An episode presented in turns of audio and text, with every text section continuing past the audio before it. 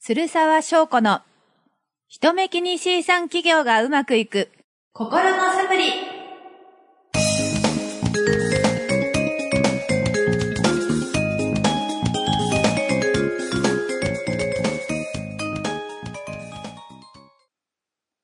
皆さん、こんにちは。ライフコーチの鶴沢翔子です。人目気に C さん企業というコンセプトで企業コーチングをやっています。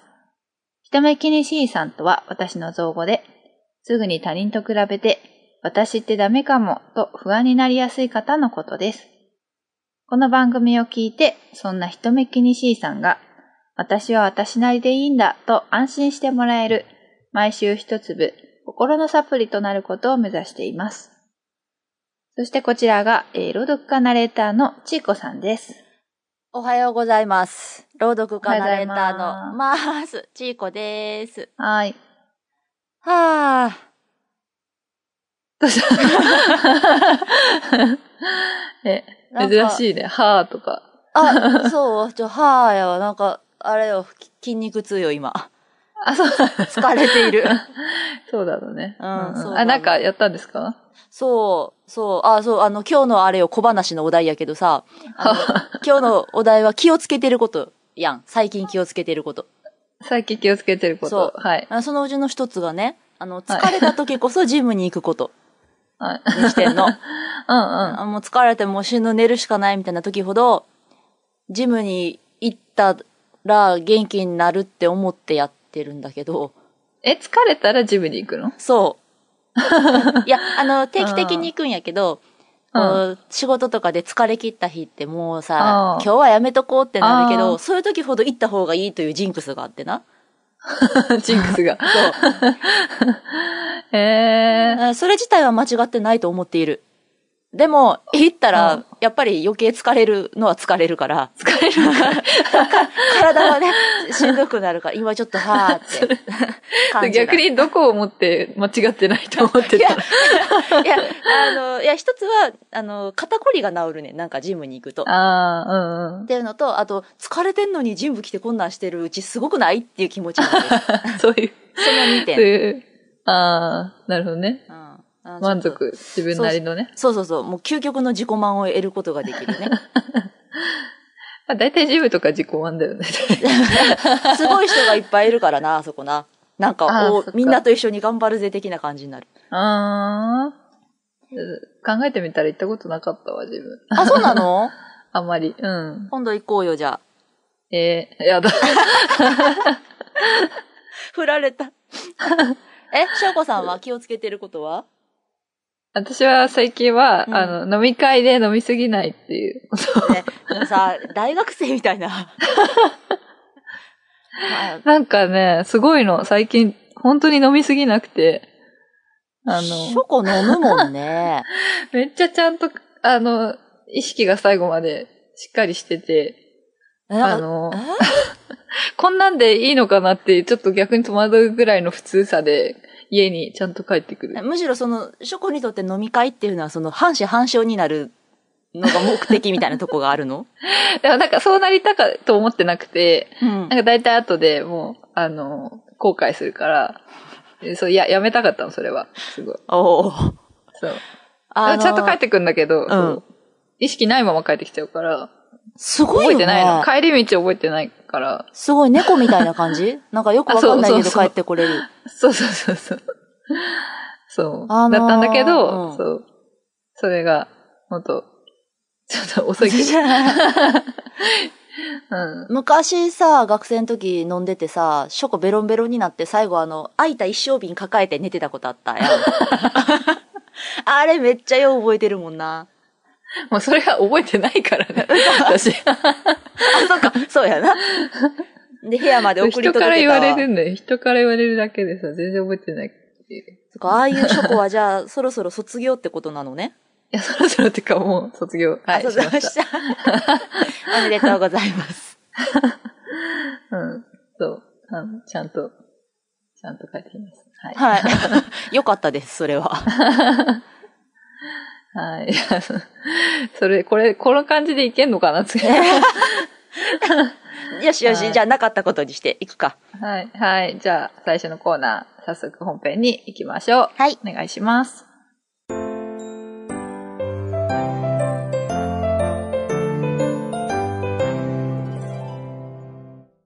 過去を生きた人、今を生きている人。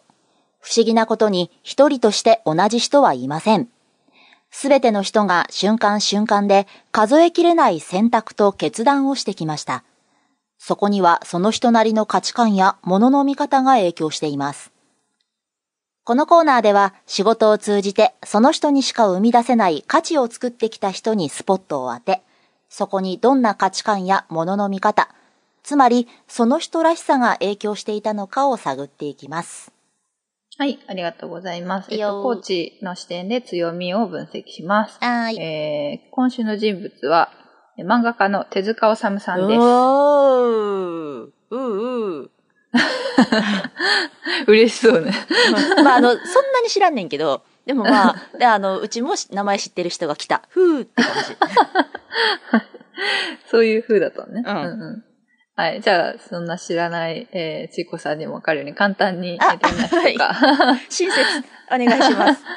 はい。えっ、と、手塚治虫さんは1928年の大阪生まれです。うんと小さい頃から、えっ、と、まあ、漫画に触れる、えー環境があったみたいで、お母さんが200冊の漫画本を買い与えていたという、はい、エピソードが残ってたり、うん。あとは、チャップリンの喜劇映画を見たり、ディズニーのアニメ映画を見たり、結構映画とかも、えっ、と、昔から好きだったみたいで、まあ、うん見よう見まねで漫画を描いて始めたっていうとこだったみたいです。へー。はい。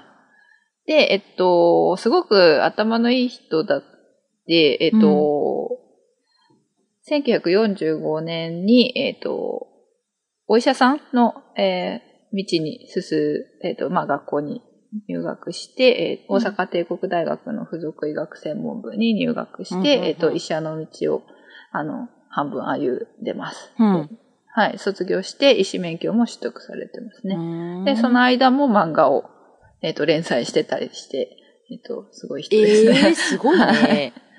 そうで、えっ、と、結局はじゃあ漫画家になろうっていうことで、えっ、と、まあ、それからは連載、ジャングル大帝とか、まあ、鉄腕アトムとか、まあ、皆さんご存知の、うんえー名作を作って、まあ、あとはブラックジャックとか、えっ、と、アニメですね。そういったところまで、まあ、どんどん広げていって、えー、60歳で生涯を閉じているという。 60歳。若かったんよね。まあ、その、そうね。まあ、そんなにすごく長寿ってわけでもねないですね。ううんーん。だから全然寝なかったみたいですね。あ3日で4時間とかやあ。っえてたみたいなんで、ー、ちょっと睡眠時間がね、だいぶ短かったんじゃないかなっていうのは、ちょっと思いますう。わー、分かり合えへんタイプの人や。うわーはい。ということで、えっと、手塚治虫さんの、えー強みを、えー考えてみました。はい。はい。えっと、手塚さんは才能はアレンジという、えー、まあ強みを持ってたんじゃないかとアレンジ思っています。はい。えっと、アレンジはですね、うんえっと、まあ何かを、なんだろう、アレンジする。あの、旅行とか、アレンジするとか、あはの、なんだろう。いろんな、こう、予定の急な変更とかもにも柔軟に対応して、なんか、ちゃんとこう、その場その場で、一番いい形で、ああの、いる計画を立てられる人。いる、そういう人。わかるわかでするね。あの、うんあれあれ、予定が急に変わった時、うちは、そうまあいいそや、うん何でもって感じなんやけそうそうど、そう、そうではなく、では なではなくく、その中から最適解をちゃんと出してくる人ね。そう、そうそうそうです。いる、尊敬して る。ああ、はいはいはい。仕事多分できるタイプの人あだーとね思うんですけど。うんへえ。まあ、同時並行だったりっていうのを、まあ、よ急な予定変更とかそういうのも、まあ、柔軟に対応できるっていう。はあ。そういう人ですね。うんうんうん。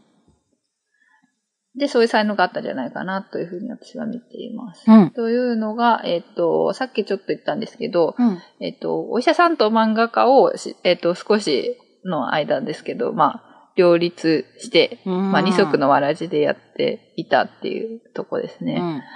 普通、医者になるだけで、大変じゃないですか。うんいやと思勉強とうか。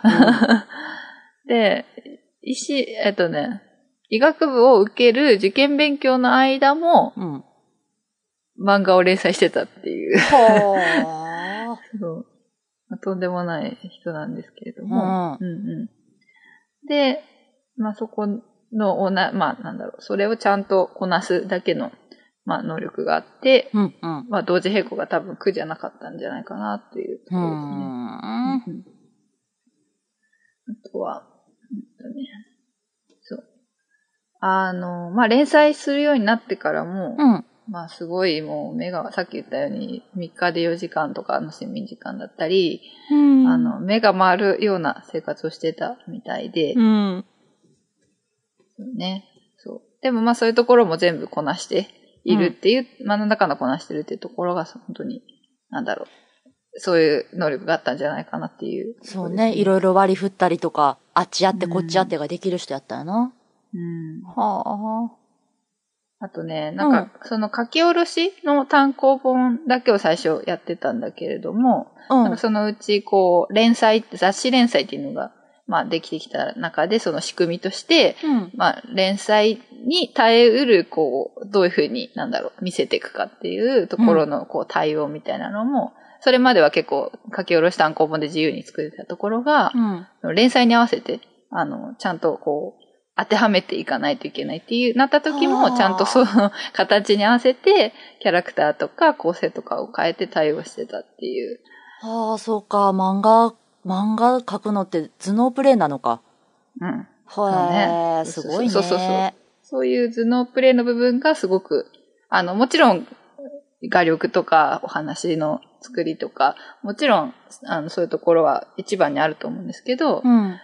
まあ、一方でそういう、ちゃんと、あの、自分のやり方にこだわりすぎなくて、あの、臨機応変に、その、あ、相相手に合わせて、状況に合わせて変えられるっていうのが、あの、才能だったんじゃないかなっていうふうにほうほうほうほう。ね。はいうん。うんで、まあ、やっぱ医者と、あの、うん漫画家、どっちやるみたいな時にすごく迷ったみたいで、うん、でしょうね。うん。でもなんか、その話によると、うん。えっと、患者の顔を見て、うん。カルテに似顔絵をどうしても描いちゃうっていう。 あの、どうしても描いちゃうって 何どうしてもね、患者さんの顔を見てカルテに似顔絵を描いてしまうっていう ふうに、まあ言ってたっていうことだったんで、まあ自分でもあんまり医者には向いてないんじゃないかっていうのは 思ってたみたいで、うん、そう。ね、はどうしても描いちゃうっていうね。あ。へえ。そこが。で周りは止めへんかったんかね漫画家になる、なりますってなった時。そうね。まあ、でもなんかもう周りも、うんえっと、残ってるのは恩師、恩師の人から言われたっていう言葉で、えっと、君はこのまま医者になっても患者を殺してしまうだろう。世の中のためにならないから、 漫画家になれって言われ た。お母さんには好きな方やりなさいって、まあ言われたっていうので、あー漫画家をやったあっあ、ていうなるほど。好きな方やりなさいって言われて選んだ方は、じゃあまあ確かやな。そうね。うあん。もへうー書かずには折れなかったんだろうね。うん、 うん、そうやな。うんまあ、相当、まあ頭ももちろんすごく良くて、うんでもただその、全部こう、いっぺんにこう、やったりとか、うん。いい塩梅でやったりとか、うん。うん。臨機応変にやったりとか、まあそういうところの才能が優れていたんだなっていうエピソードがよくわかりますね。うんうんはい。そんなところですね。はい。はいじゃあ最後、手塚治虫さんの言葉を紹介して終わりたいと思います。はい。はい、よろしくお願いします。医者は生活の安定を約束していた。しかし、僕は絵が描きたかったのだ。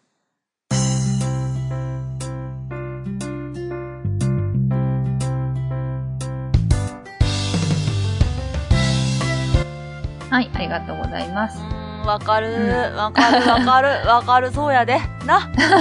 そうやねんいいな。言葉ね。もうな、安定は分かってたけど、でもっていうね。はいはいうん。そうですよ。あるある。はい。そんな言葉でした。うんはい。じゃあお知らせです。はい。えー私はメルマガをやっていますので、よかったら登録してください。えー体験セッションも随時受け付けております。えー、ひとめきに C さん企業で調べていただくとホームページが出ますので、そこから、えー見ていただければと思います。はい。はい。ちいこさんはどうですうかちはね、えっとあんまりなんか今言えるのがないんだけども、とりあえずオーディオブックが、あの、ポロポロ、月1、2冊ずつぐらいで出ているので、オーディオブック .jp っていうホームページからご覧いただけると嬉しいです。よろしくお願いします。はい、ありがとうございます。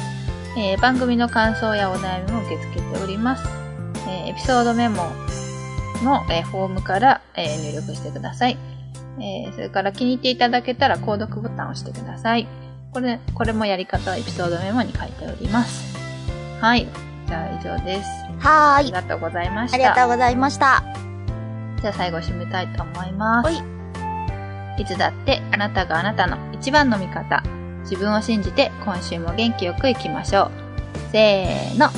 ケセラー。セラバイバイ。ー。バイバーイ。